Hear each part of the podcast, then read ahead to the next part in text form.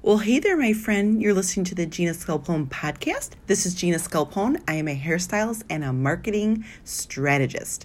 I have a signature program called Glam Hairs Academy. It's nine weeks long, and every week during the live program, I host live Q and A. So my students send in their questions as we go through the program, and I answer them. There's typically anywhere from 10 to 15 questions per live Q and A. So I'm bringing one of the questions in that I got from one of my students, and I answered for her and all the other ladies in the group, and I'm going to share it with you today on my podcast episode. So I hope that you are very excited, my friend. Okay, are you ready? Let's go. We are talking about discounting friends and family in this episode. So her question was I was thinking about how you asked about what lights us up and who doesn't and who does. Family, friends that expect discount service. I've done it for years and it's draining. How do we go about that sensitive subject and what type of discount is appropriate? I thought that was a really great, insightful question. So, I'm going to share my answer with you, my friend. So let's talk mindset first. You are not alone with this situation. If you are discounting friends and family, if it is draining for you, if you're kind of annoyed every time you got to do your aunt's friend's hair because you know you're not charging full price, you're not alone, my friend. Think about this mindset for a second. What got you here in your business won't get you there. So I want you to reframe whatever you've been thinking before about giving away your services specifically to friends and family. Okay, we are putting our big girl pants on and we are charging our worth. So here's a few action steps, actually six to be exact, how you can start implementing this new change. Number one, make a list of who's actually getting the discounts, like how many people. Include who you're still giving the extreme discounts to your mom and your sister, okay, that's okay, or your cousin's best friends, no way. So make a list of who's actually getting the service and say, okay, these five or six people are no problem. It's my immediate family, and the rest of these people aren't getting it, okay?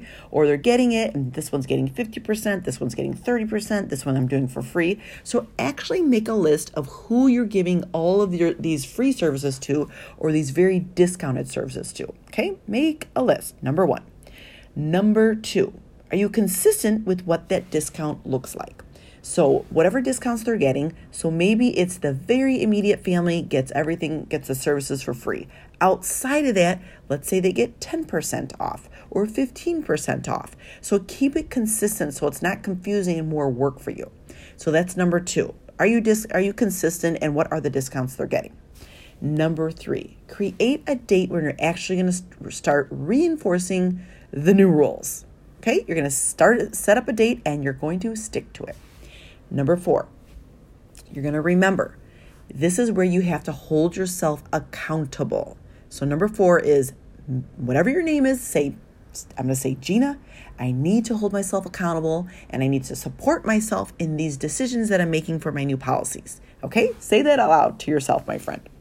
Number 5 come up with verbiage that you're going to send out to them and or say to them when they're in your chair. Here's an example. Jessica, I'm looking forward to seeing you at your next next week for your color and cut. After this next appointment, I'm implementing a new policy which will include full price for all of my hair services. I'm happy to continue getting you the styling products for cost. Please let me know if you have any questions regarding this new policy when I see you next week. That's it, my friend. That's all you need to say. Type it up in a text and send it to your cousin's friend's uh, neighbor. Number six, give them a runway so it's fair. Give them 30 days, give them two weeks, give them a little bit of runway so they know that they can prepare and you're not like, oh, by the way, when I see you tomorrow, this is my new policy. Give them some runway. Just over communicate your new policy. And my friend, do not feel bad. I tell my students this, and I'm going to tell you this, I'm going to remind you this. You are running a business, not a charity.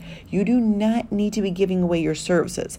I understand you might be discounting some of them for very close friends or very close family. But other than that, I do not want you discounting your services. You're amazing. You're an amazing stylist, and you do not need to be giving away your services and your time for free. So think about this. Number one through six, write down, write this down, get a pen and paper out, work on this today, tomorrow, and start implementing your new policy. Thank you so much for listening to this podcast episode. I help, hope it helped you out. If it did, can you please share it with a friend? Thank you so much, and I hope you have a wonderful day. Mwah.